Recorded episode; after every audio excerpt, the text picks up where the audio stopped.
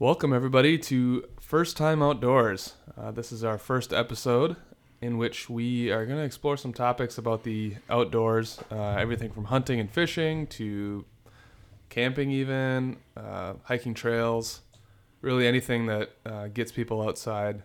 Um, and we really want to be doing this, I think, to give people the tools.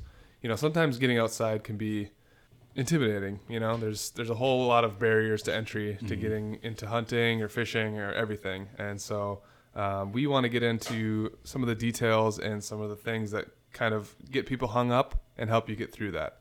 Um, so, uh, my name is Jake, My name is Mike. and uh, yeah, this is first time outdoors. So I think it'd be best in this first episode here to just kind of go through a little bit who we are, um, what our experience is with the outdoors, you know, what we like to do, how we spend our days, what, what do we think about, um, some of those Yeah. things. So why don't you uh, why don't you lead us off here, Mike, and kind of describe your history and where you're coming from. Sure. Um, so, uh, Jake and I are friends. We've been friends since college. We met freshman year. Um, both went to St. John's. Did I say that? Mm-mm. And uh, we lived across the hall from each other and got to know each other and had uh, kind of different backgrounds and um, ultimately became really good friends.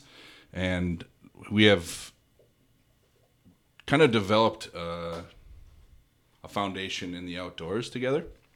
And so uh, we're now 30. And Ugh. I have, yeah, and I have, uh, I have been around hunting and fishing since I was very little. I mean, there are pictures that we have of me in a baby carrier on my dad's back while he's wielding a 410, walking through the woods up in Grand Marais, Minnesota. And uh, I've got eye protection and hearing protection, and uh, he's got a couple dead birds hanging from his belt. Um, all the way through, you know, carrying BB guns with him, kind of emulating what he did. Um, fishing and camping was a family tradition. We did it every year. We went to Brainerd, uh, went to Paul Bunyan Land. It was just a yearly thing. Um, got my firearm safety when I was 12. Did my first South Dakota pheasant trip when I was 12. Um, maybe 13 because opener usually falls right around my birthday in South Dakota. Um, and so it's just been something I've been doing since I was very little. I mean, I can also remember my dad taking me when I was four or five, dressing me up in camo, and we'd go to the woods near our house and uh, sit in a tree and just watch deer. He wasn't hunting, but he was teaching me what hunting was like and how to how to find deer and how to sit quietly and how to appreciate all the other things that were going on the birds and the squirrels and um, the weather and all these different things. So um, it's definitely part of my family culture especially with the men in my family.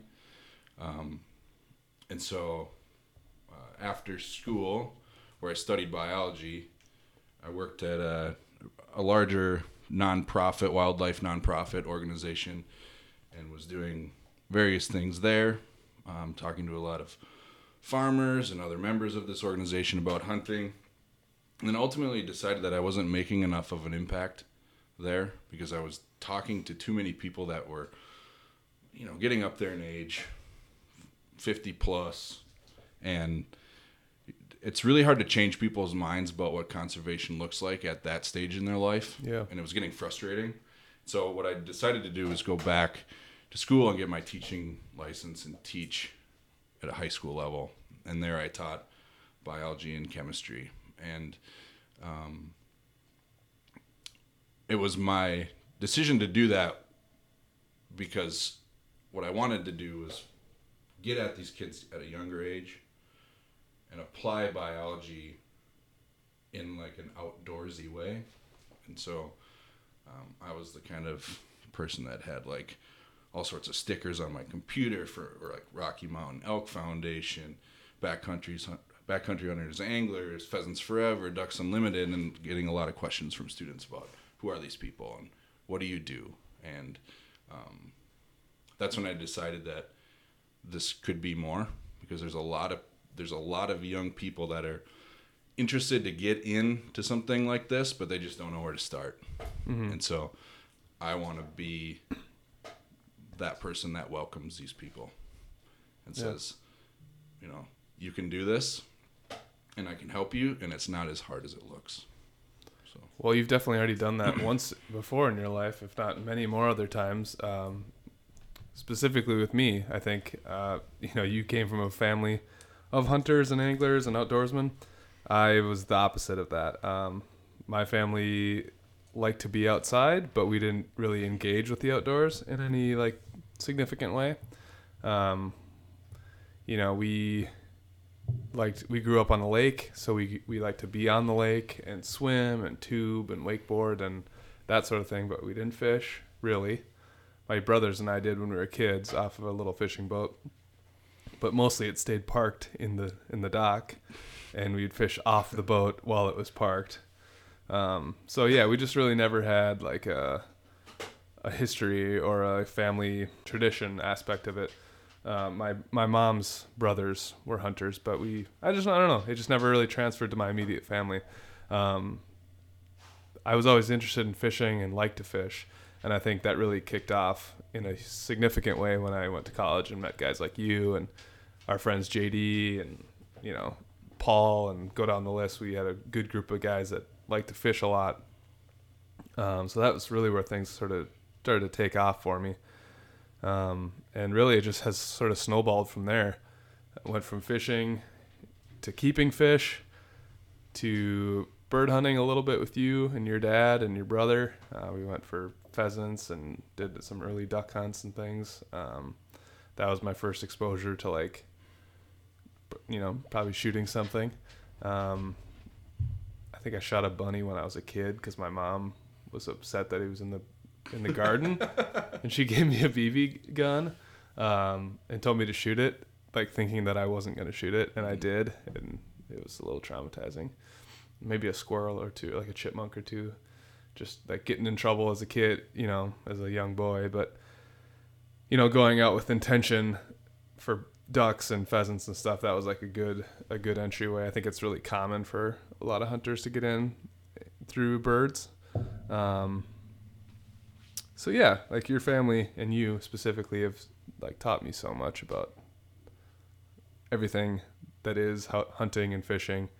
Um, so yeah, to hear you say like that you wanted to bring it into the classroom and you know the work with you did that you did with that nonprofit, um, like that all makes sense because that's like a natural part of who you are, I think.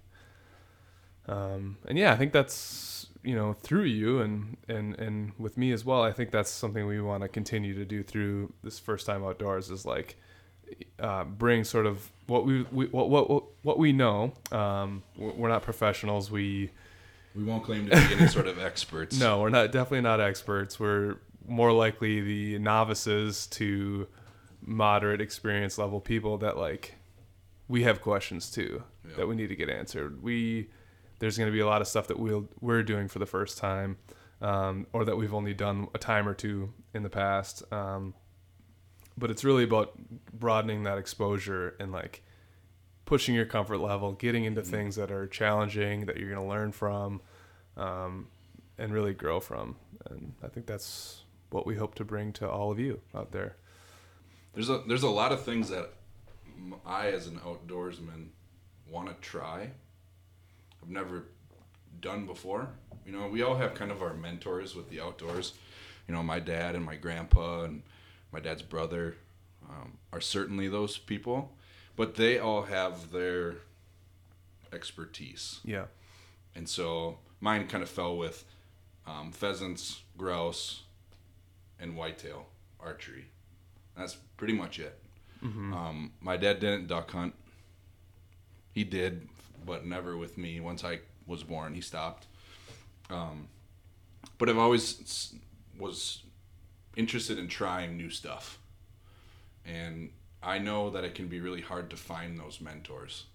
You know, if I'm interested in going and, and shooting an antelope or hunting an antelope out west, it's hard for me to find somebody that does that because my family's here, and that's not part of our hunting culture in my family. So, um, being available to other people that are wanting to try the things that I've tried is really important to me um, because I, I see how much of a challenge it can be to be a first time outdoors person in all these other fields that I have interest in exploring. Mm-hmm. That's really interesting. So, like, given the fact that you have a certain history, like, uh, you know, whether that's whitetails and pheasants and um, musky fishing and things like that, like, what are the things, like, what do you do currently? And, like, what do you want? What are you, your immediate interests, like, in the next year or so, the things you want to kind of stretch yourself to? to expand in the outdoors? Yeah, it's a good question. I, I think that the ultimate problem is that the fall is too short. Yeah. You know, because as I keep adding these things that I want to try, that means I've got to start, you know, either giving some things less attention or giving them up altogether. Um, and so for me, I, would say the things that I pursue the most I would be fishing would be number one. Um, I'm a I'm a big musky fisherman.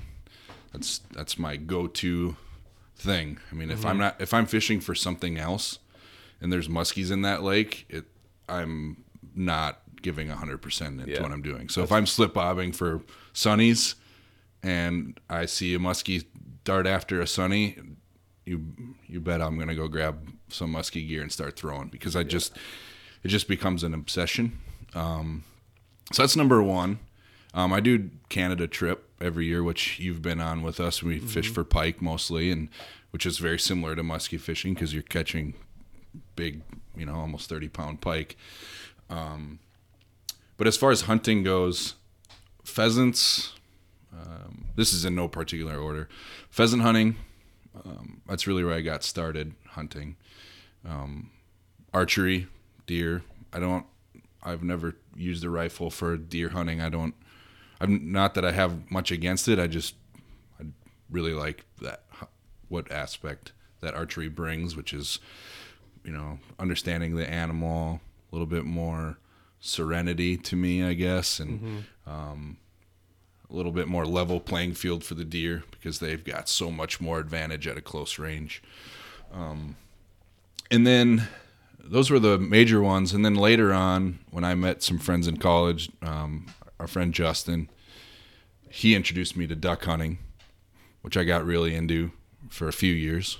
Mm-hmm. And then, like I said before, sometimes you just start, you know, prioritizing the things that are, you know, either new, the newest, or the ones that are your favorite. Not yep. to say that duck hunting is not my favorite, but I just don't have as much exposure to it anymore. Sure. You know, there, I don't I don't have private land to hunt. Yep. Public land's tough sometimes, and you know, it's harder to find people to go do that with because to me, outdoors is a social place. Yeah. Except for bow hunting, but um, and then recently I learned how to turkey hunt. Um, and that was something that you and I started doing mm-hmm. together. It was like, why aren't we turkey hunting? Because this is in the spring and it doesn't interfere with anything that we do in the fall. So um, that's a new thing for me, and I love it. Fell in love with it. Luckily, in the spring, I don't have any other commitments, so yep. that works out really well. So, my bucket list hunting items now, the things that I want to start getting into. Uh, I really want to go on an elk hunt. I want to try that really bad. Um, my dad had done it in the past and has got all sorts of stories from when he used to go on his adventures out to Colorado. So that's on my really high on my priority list. I would really like to someday go for caribou in Alaska. Um, I'd like to hunt hogs in Texas or um, New Mexico or something. Um, moose would be really cool. Um, I think those are I'm trying to keep my list short because, like I said, the fall is so short, and like you can't pack it all in. Well, and hard- I'm I'm really not really I'm not that willing to give up catching big muskies Yeah. and sitting in a deer stand waiting for a whitetail to come by. And you're not gonna do caribou and elk and moose in the same year. That's true. You're not gonna do two Right. in the same year. So it's mm-hmm. like that's the weird, that's the hard part. Uh, and we'll get into this later about me being like an adult, an adult hunter that just got into it. Like when you go, yeah, like maybe you've got one goal this year, and then it's an it's a full calendar year until you could pursue Yeah. that next goal, and then the next goal. And like if these are out of state opportunities or something, then then you're giving up time to do the thing that you love in your state. So like it's almost like living in Minnesota during the summer. It's like you have such a short window to Mhm. to have a nice time outside. That's like Yeah. God, I just wish that like I lived in Southern California where it was nice all year round, and I wish. I mean, we'll, and again, we'll get into this too. Like the opportunities to do th- things outside, they do last all year round. Yeah. There's things to be doing all year Mhm. round. It just so happens that some of the more, um, like intense ones or something, hmm come around a couple like two months Yeah. in the fall. Yeah. I don't know if, if intense is the right word, but like Well, they're certainly the most foreign to Yeah. you. You know, they're, Yeah. they're brand new. yeah, They're so different than anything that you've done before. yeah. You know, but like you know catching catching walleyes through the ice is never going to hold a candle to doing a lot of things Yeah. in the in the woods not for me, anyways. yeah i Yes. guess i guess yeah, for sure that's a good fair point Yeah. for fair point um yeah that's that's cool well that's a good list for sure What about you? What's on your? What do you do? What's on your list? Yeah, so I would say that my number one passion or level of um, knowledge has turned into fly fishing, um, mostly for trout in the driftless area, um, but really for everything. I've kind of picked that up as like a fun, a fun new challenge in fishing. I'm certainly not a fly fishing purist, if you want to say that. Like I love to fish in any capacity, but um, just like you said, like with you know, if there's fish, if there's muskiness in a lake, you're gonna grab your musky rod. Like Mhm. if there's a reasonable chance to catch fish with a fly rod, I I've turned to like that, I guess. Um,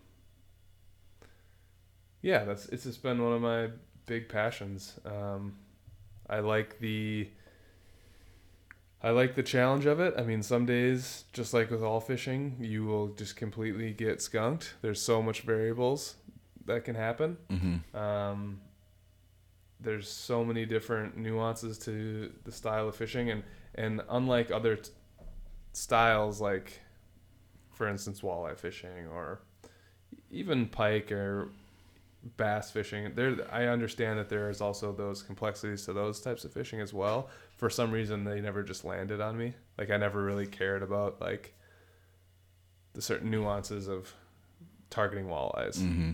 Like in I could never like remember the depths and things like and what structure do they do they find at what parts of the year Yeah. and like I I always just struggled with that when's the spawn I don't, when that was all Mhm. it never landed Mhm. but for some reason trout fishing it really was like something I got into and wanted to learn everything about um, so that's been yeah probably like the last five years or so that's been like my biggest passion um, and then shortly after that uh, you guys were doing a winter bow league shooting indoor.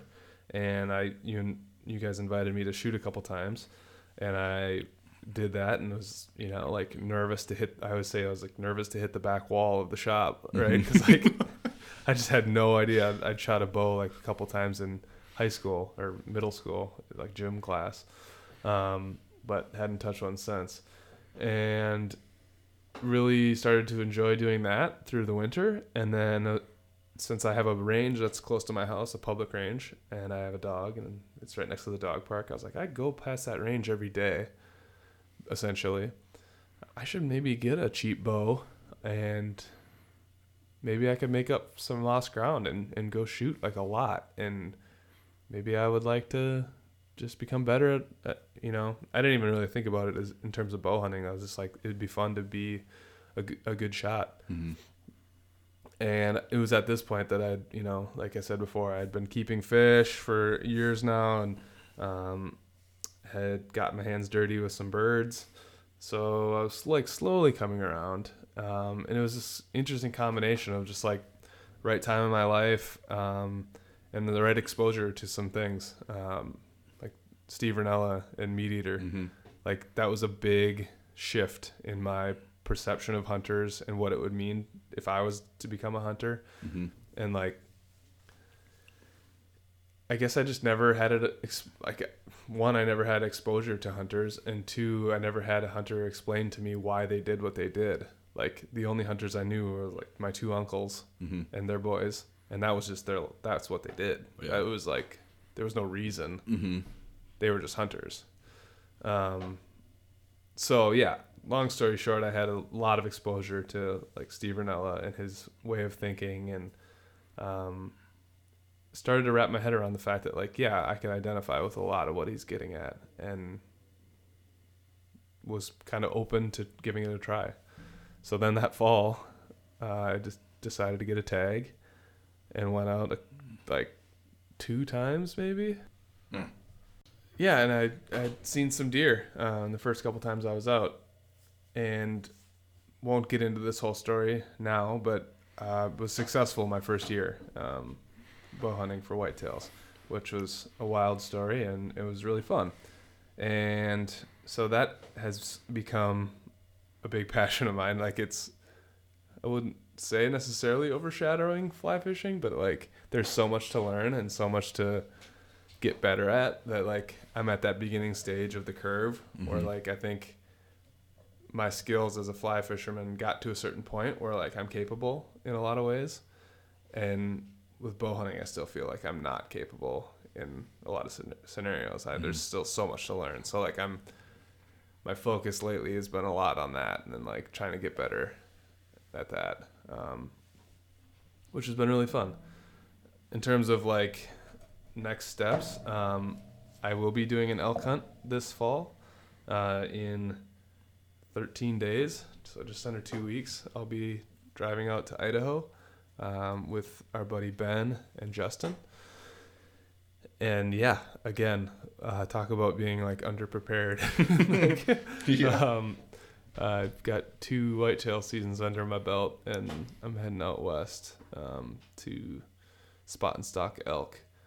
So it's gonna be pretty wild. I've been really focused on all the things necessary to prepare as best I can uh, in that capacity. Like I've been hiking a lot, uh, shooting pretty much every other day, if not every day, and just trying to get trying to get better. So we'll see what that leads to, but yeah, I'm excited about that. It's gonna be wild. And I got a shotgun last spring, this spring. First gun purchase. First gun, o- yeah, I'm now uh, a gun owner, um, and so that's also another thing on the list that like I want to, you know, I've like I said, I've gone bird hunting a few times, uh, waterfowl and pheasant, upland, and uh, grouse, uh, which I really enjoyed grouse hunting. Um, definitely want to get like back into that a little bit too, like you said. Uh, Mhm. It's super fun, but just lot a decent amount of barriers. Like Yeah. not having decoys not having a dog. I mean i have a dog but he's not a, a bird dog in any way. Um, and just time. Like you say september october november that's 12 weekends. Hmm it's 12 weeks. You know you start to split up the hobbies and i work on weekends too and we have family time and like it's really hard to do it all so Well, I think that's the reason why we, we can't claim to be any sort of expert, mm-hmm. right? Because I, neither of us have ever hyper focused into one of these things. There's No. too many things that you like to do. Yep. And so when you become a kind of a jack of all trades, you become a master of none. Mm-hmm. Right? And that's really where I'm at. I can't claim to be have to have mastered any of my particular interests in the outdoors. But it's not that doesn't stop me from wanting to pursue it more. It just means I got to make more sacrifices. Yep.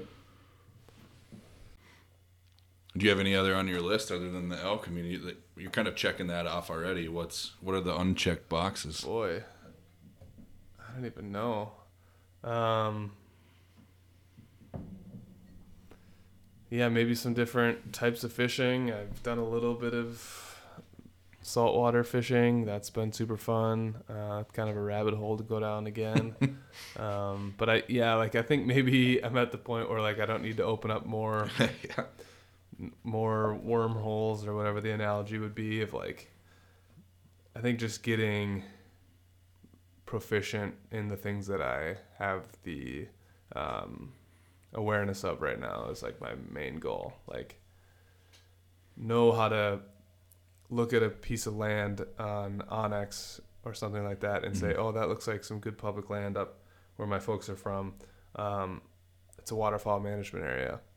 I know how to like how to go find birds hmm and like what time of year to go do that Yeah. and and how I could actually figure this out and how to get it done. Um, Same thing with whitetails. Like I don't have any family land or anything, so like how to get access to properties, how to and how Yeah. to pick it apart and learn it and like yes, I've done it with the guidance of you and your family and like you know I've done it like being helped along by families of by my friends and so like getting out there and doing it on my own is like a big thing Yeah. that I want to start to check off um, and I've done I've definitely done that a little bit but like you know just getting better at it for sure hmm um, yeah so that's where I'm at Yeah, I think that's well said.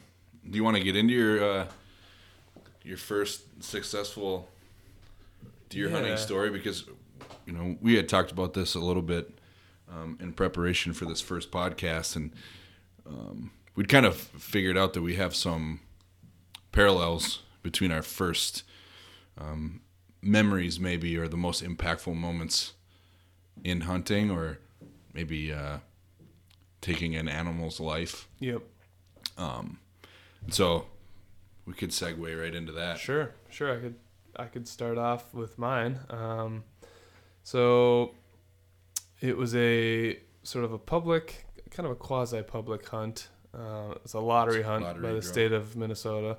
Uh, it's a two weekend hunt in a kind of a protected area, um, and we your family has been going there for a long time. Uh, how like Probably 20, 25 20, years. yeah. I've probably gone 10. Your dad's been there for a long time, and your Mhm. uncle and cousins and whatnot. It's kind of a big traditional thing for Yeah. you guys. Yeah, because you don't have, like, sorry to interrupt, but bow hunting, at least in my family or the way I grew up around it, doesn't have a, you know, deer camp.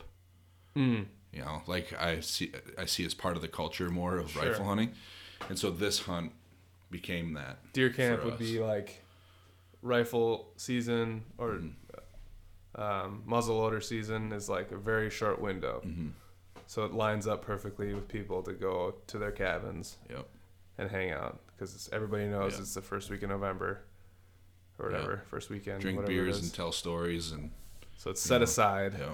whereas the bow season is middle of September to the end of December in, in Minnesota. Yep. Um, so yeah, nailing down a time to get away, that's tricky. hmm That's interesting. Yeah, so this hunt kind of maybe served as that function for you, and uh, you and your family invited me to join um, on this hunt, and I had a lot of apprehension, but like I had gone out a couple times, and I figured it would be the best opportunity to be with people that I trusted and could help guide me through the process. Um, so the the night before we're camping, uh, and I, you know, obviously didn't know what was coming my way, but I had told your brother Derek, like, if no matter what happens, I if I have an opportunity to see a deer tomorrow, like I hope I just make a really good shot and it dies like very quickly. Mm-hmm. Because I had This a is good foreshadowing. yeah, because I had a lot of I had a lot of apprehension about uh, you know taking a life of a, of a uh, large game animal. I Mhm. mean, I probably, if I'm honest, didn't think about it too much. Bird hunting, like, it's a little sad, but like not. I don't know. It didn't require the thoughtfulness, or like it didn't Yeah. feel the same. Mhm. Um, the same thing with fishing. We can talk, explore those ideas later as well. But pretty much, I was I was kind of nervous about the possibility and like what I would have to do, cleaning it, and like that was all so foreign to me that I was like, uh, at the very least, I hope I just make it, you know, make a good shot. And it's the first morning. Um, it was a snowy morning, right? Mhm. um, snow on the ground, and very quickly, uh, shortly after sunrise, your brother Derek sent out like 20 minutes into shooting light um, that he had a doe down, which was just a shock to me. I was like, oh my gosh! Like He was this- only like 80 yards away. Too. yeah, this is moving fast. Um, and maybe a half hour later, forty-five minutes later, I can't I can't recall what it was. Um, I see another deer moving down a hill, right to me, and I stood up. I had to yeah I stood up and he had his head down and all of a sudden I just see like a rack, Mhm. and I basically had resigned in my mind to be like, if I see a deer, I'm gonna Mhm. probably shoot it. Um, if it's definitely if it's a buck, like I don't care about any size or anything like that. Like this is my opportunity. Mhm. And he walked to um, about seven yards, seven eight yards, Mhm. right in front of me, broadside. Can I give my perspective on this Yeah, at this sure. point before Yeah. you you give the uh, the climactic finish to this thing? Yeah. Um, and so one of the things that wasn't mentioned is that at this hunt there's like 1500 other hunters Mm-hmm. and it's a big chunk of property um, and so you run into a lot of people and the way that we tend to hunt it is um, you have a little bit more control of who's around you when you hunt next to the, people in your party and so we are typically between 50 and 100 yards apart and i'm sitting in a place i can't see you but I can see the area that you're sitting. And I saw this deer coming from quite a ways away.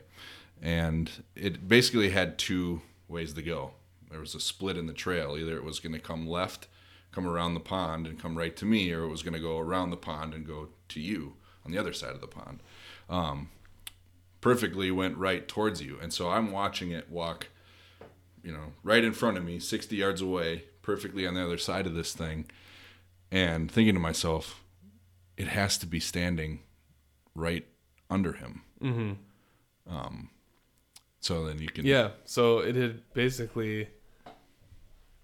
Well, as I recall, as I think about it more, there was a doe that had ran past Mhm. just prior, but she was at a like a quick walk and didn't give me a chance. Mhm.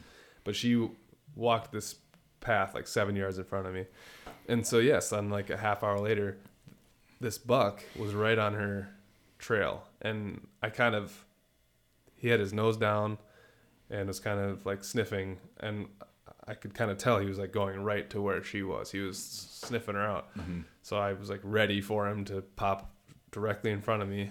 I drew back right when he went behind a tree. Like I'd been told to like hide your movements and yeah, so I drew back and he took another step and I stopped him. I was stopped him and I shot and I just heard a whack, just a big loud crack I heard it too. and I see my fletching sticking out of his uh, hind leg, like his his rear hind leg, and I laugh now because it's embarrassing and all sorts of things. It was just this crazy. Well, we know how it ends. So. Yeah, um, but like the amount of dread that like f- fled, like, it felt like the air pressure went out of my like the, or like the blood just like went out of my head. I was like, oh my goodness, I cannot believe I just did that. Um, not only did I just wound this animal, I like my friends are here. My you know, my friends' dads close by. Like they all knew this was happening, and boy, did I mess up. So I pretty much like was freaking out, and I texted out that I shot it in the butt, basically in the in the hind leg. Um, and you guys were so cool. You were like, you know, just take it easy. Like it's gonna be all right. We'll keep an eye out for it, and we'll we'll you know give it a little bit of time, and then we'll get down and look for it. And eventually, throughout the time that we were waiting, uh, I determined that my arrow had actually struck a stick on the way to the deer. Uh, there was a small branch that was in front of me uh, that I was kind of covered up by, um, and it deflected off into the hind quarter of the deer. Um, so that was kind of, you know, what had happened to my shot. So I'll fast forward a bit. Uh, we got down, we found some blood, and proceeded to track it for maybe like a couple hundred yards Mm-hmm. through the woods, and it had pretty good, Good blood. blood. Yeah, so I was like shocked by the amount of blood that we were seeing. I, I like didn't understand the anatomy that like there are major major arteries and stuff still running through, even though it's a non-vital area. It just was didn't seem right to me. But we eventually got to a spot where we completely lost it. Like the blood just went out, and like it, it was a snowy day, so there was snow all over the ground, and we just could not find it. Um, and after a minute or two, we looked to our right. I think you did. Mm-hmm. You were the one that spotted it. We looked to the right, and it was standing like 30 yards from us, looking right at us. Mhm. And as soon as we saw it, it laid down. Yep. Um, so we located it, and your dad stayed where we were, and he, I don't know if he drew back, but he was like had an arrow nocked, and he was gonna provide like, if it got up, he would shoot it, and he let me kind of creep around because I didn't have a shot, and had to sneak around and do a big circle around it, and found an opening that I could I could shoot it again, and it was yeah it was pretty intense. It was lying down against a tree and it was looking right at me Mm-hmm. And it was a slightly like downhill shot and i just wanted to be quick and get it done. But you know it was lying down and its vitals were so close to its face. Not really but like i just was like so nervous. Yeah, i'm like thinking I'm gonna, about every. I'm like i'm gonna shoot it in the face or something. Like this is this is like a nightmare. Mhm. um, so like a very intense situation, and ended up get putting a good shot on it, and um, it it passed like it expired very quickly after that. Um, so yeah, like a complete relief that we found it, um, and that I was able to sort of finish what I started Mhm. um, but certainly not what I wanted to have happen the night before or even in the moment. I couldn't believe Yeah. that that's how it went down. Mhm. Um, but I think I've told you before, like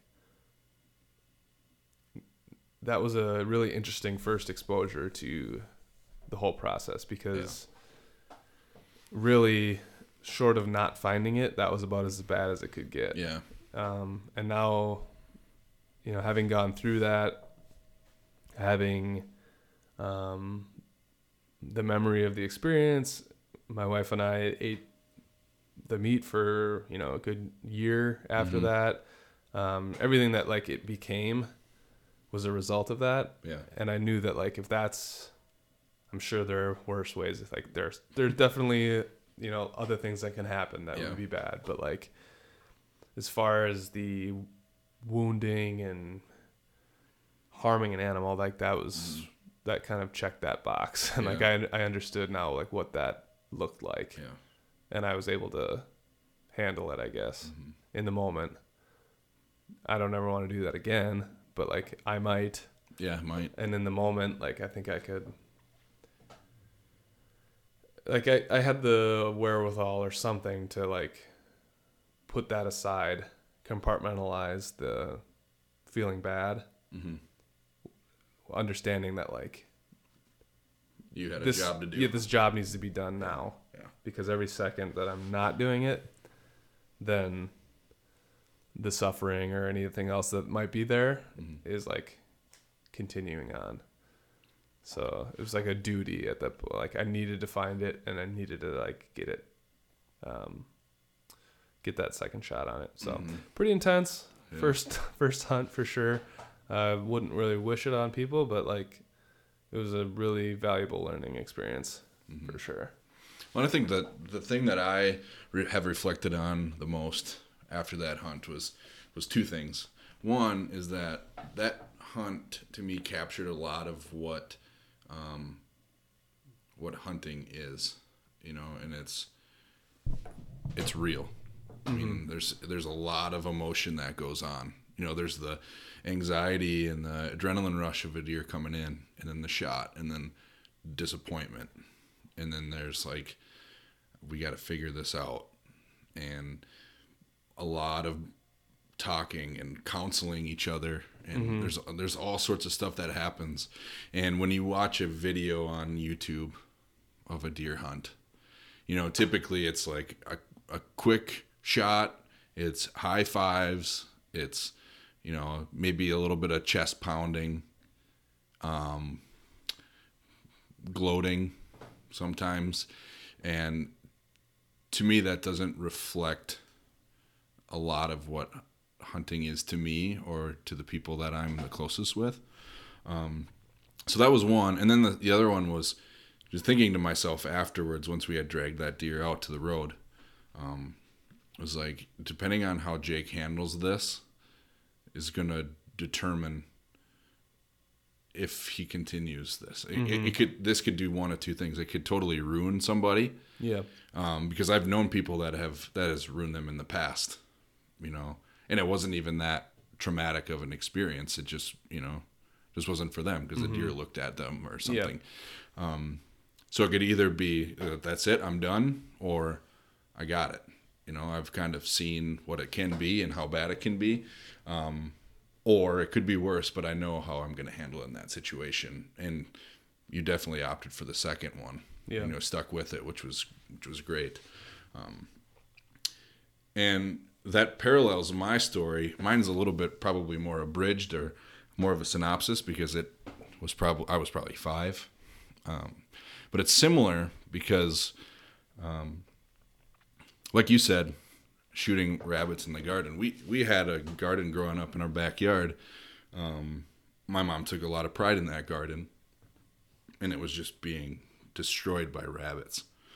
And so we had a, a deck off the back um, patio, and uh, my dad and I decided to shoot him.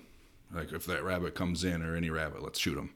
And so I I remember pretty vividly like being in a like on my on my belly on my chest with my BB gun and uh, kind of hiding myself in the flower pots and waiting for this rabbit to step out from behind the rhubarb. and sure enough, it steps out and I shoot it and I hit it perfectly in the spine. And as some people probably know, an injured rabbit does not is not a pleasant sound. So it was screaming and kicking and like convulsing in the dirt. Um, and I remember being really upset about it. And my dad, um, he's he's kind of the kind of person that's uh, he's not gonna say things to make you feel better. He's gonna say things to make you realize something really important.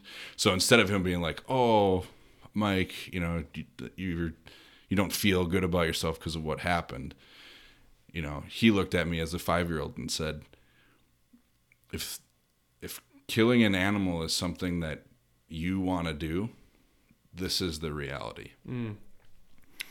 So, you know, to a young boy who's, you know, really has no understanding of life and death, it was a really important lesson for me to learn. Um, because I remember um, I didn't, you know, t- finalize the death of that rabbit. I didn't go put out of its misery, but my dad made me stand right there when he did.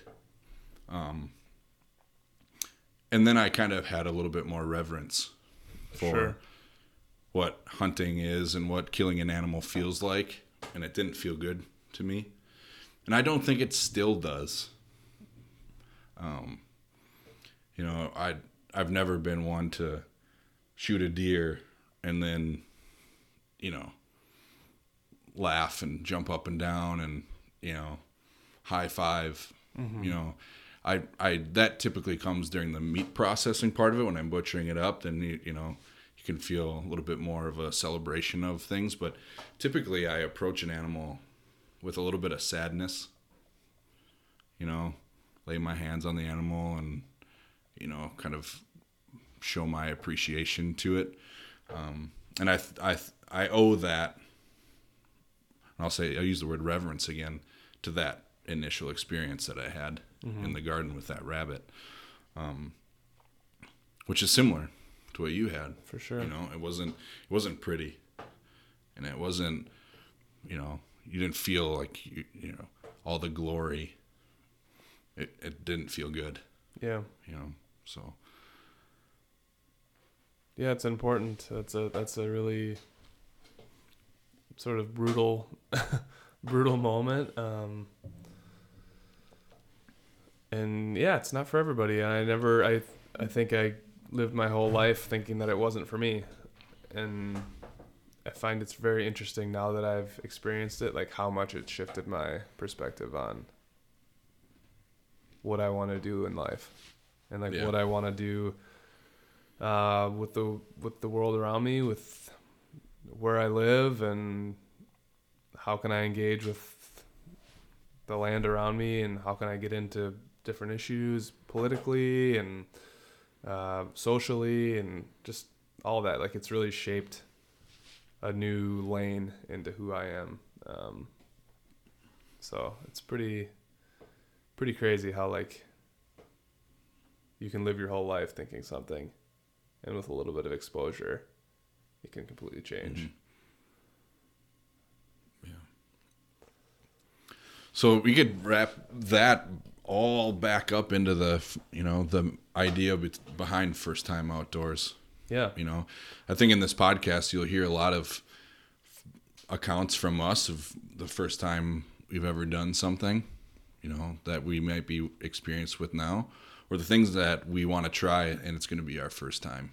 You know, we can be experienced with, you know, whitetail hunting with bows and arrows, but there's a lot of things that we want to be first timers on, and we'll be um, here to document how we did it, how we sought it out, who, which kind of people we um, had as mentors, and how we found those.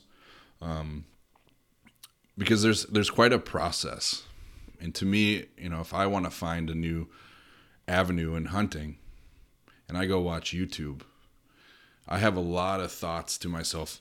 You know, that looks awesome, but how do I, how do I start? Yep. Where do I begin? How do I buy a tag? How do I know where to hunt or what time of year to go or um, what to pack?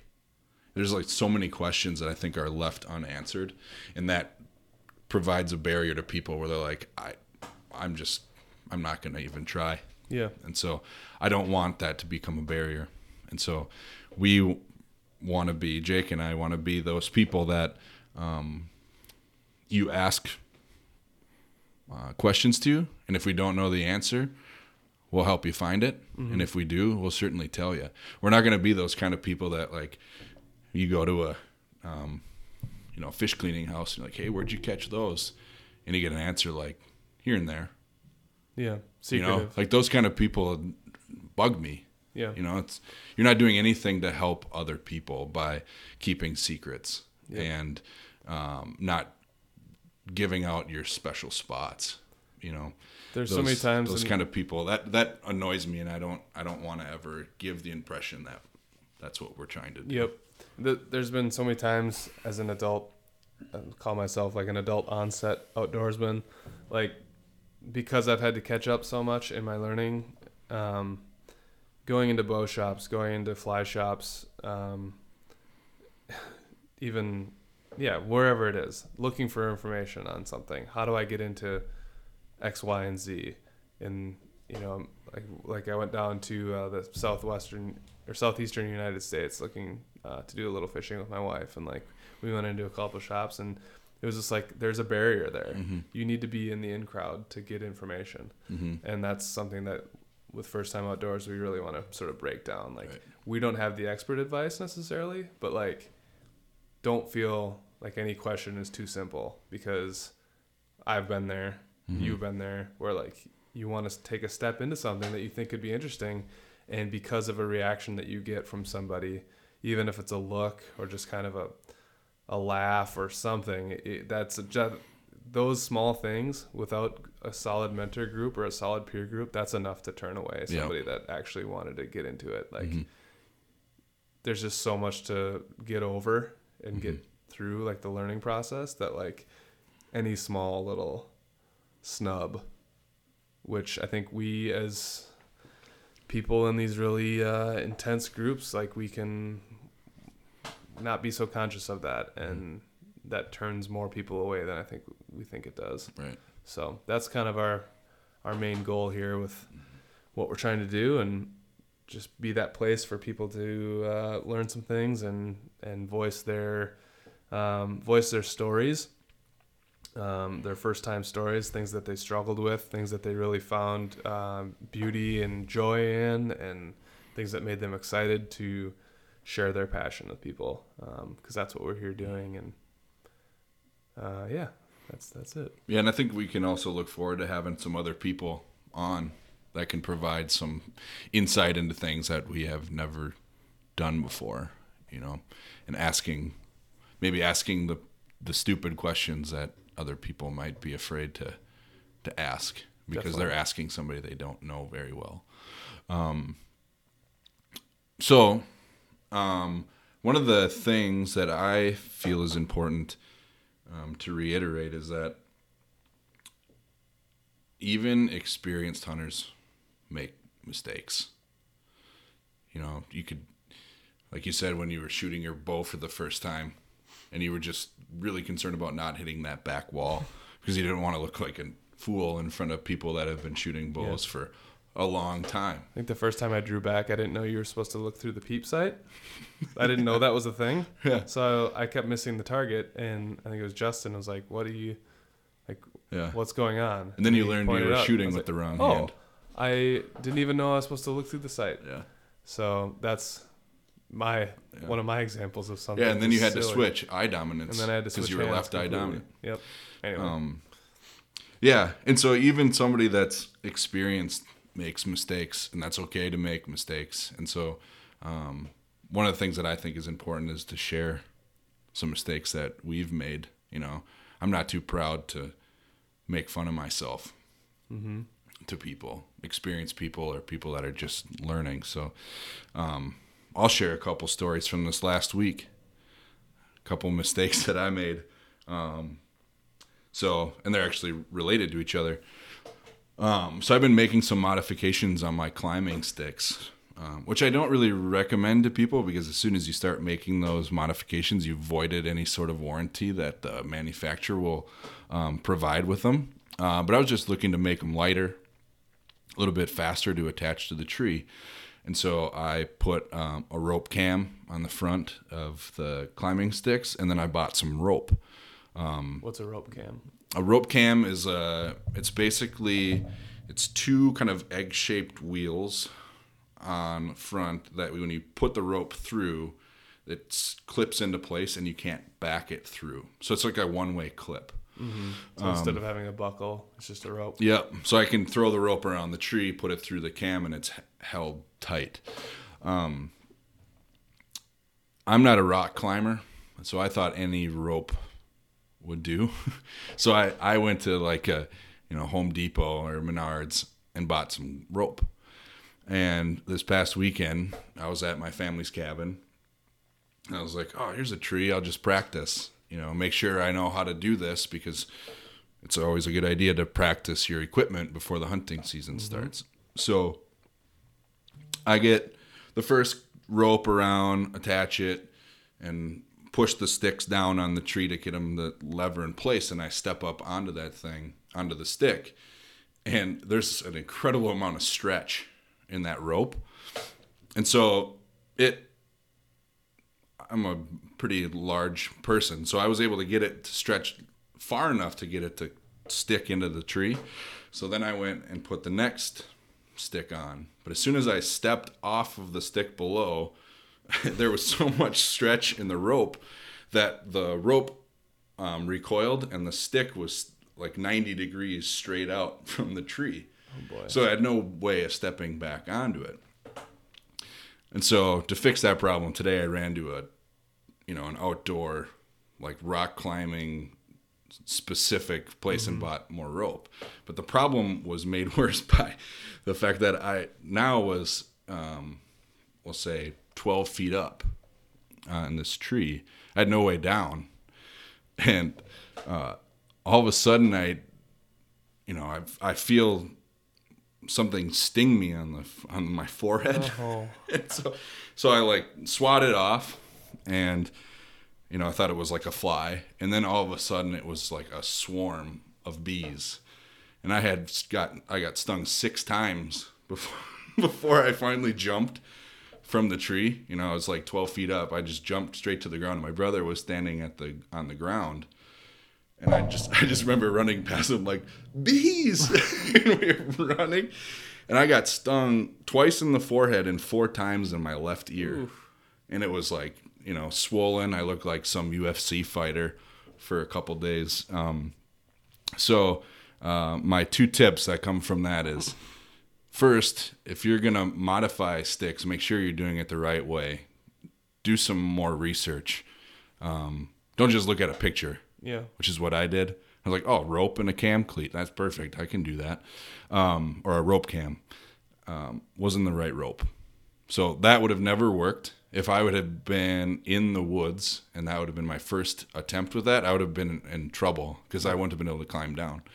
Um, and then the second one is check for beehives before you're climbing up a tree. Um, this wasn't like the kind of beehive that like like the paper wasps that hang from a tree limb. This was inside the tree. So as soon as I got up there, I disturbed it, and those bees were pretty pissed for Wow. for two days. Wow. So um, mistakes definitely can be made even by people that have been seemingly doing these things for 15 20 years Yeah, that's great. Well, we all will have plenty of mistakes in our journeys, and I think uh, I think that's a that's a fun thing that to share some of those things. Um, but yeah, we'd love to hear from from you guys. Uh, any first time stories, uh, whether that's like any significant first time experiences in the outdoors. It does not have to be hunting related. It could be um, fishing. Could be like we said earlier, uh, camping or just seeing a cool place, traveling, um, anything like that. We'd love to hear some really impactful things that you you've you've done or things that you want to do. And and like Mike was saying, if you have any funny uh, or interesting sort of bloopers, uh, I don't know what we'll call those. Uh, but we'll come up with something here. Um, those those outdoor moments where you kind of make a mistake and um, you know hopefully they're all not too dire, uh, but that stuff does Or happen safe, as well. Yeah, yeah. I mean, but that stuff happens, and it's it's good things to learn. Um, so yeah, I don't know. I think we've got we're about an hour in, so I think that's probably uh, good for episode one.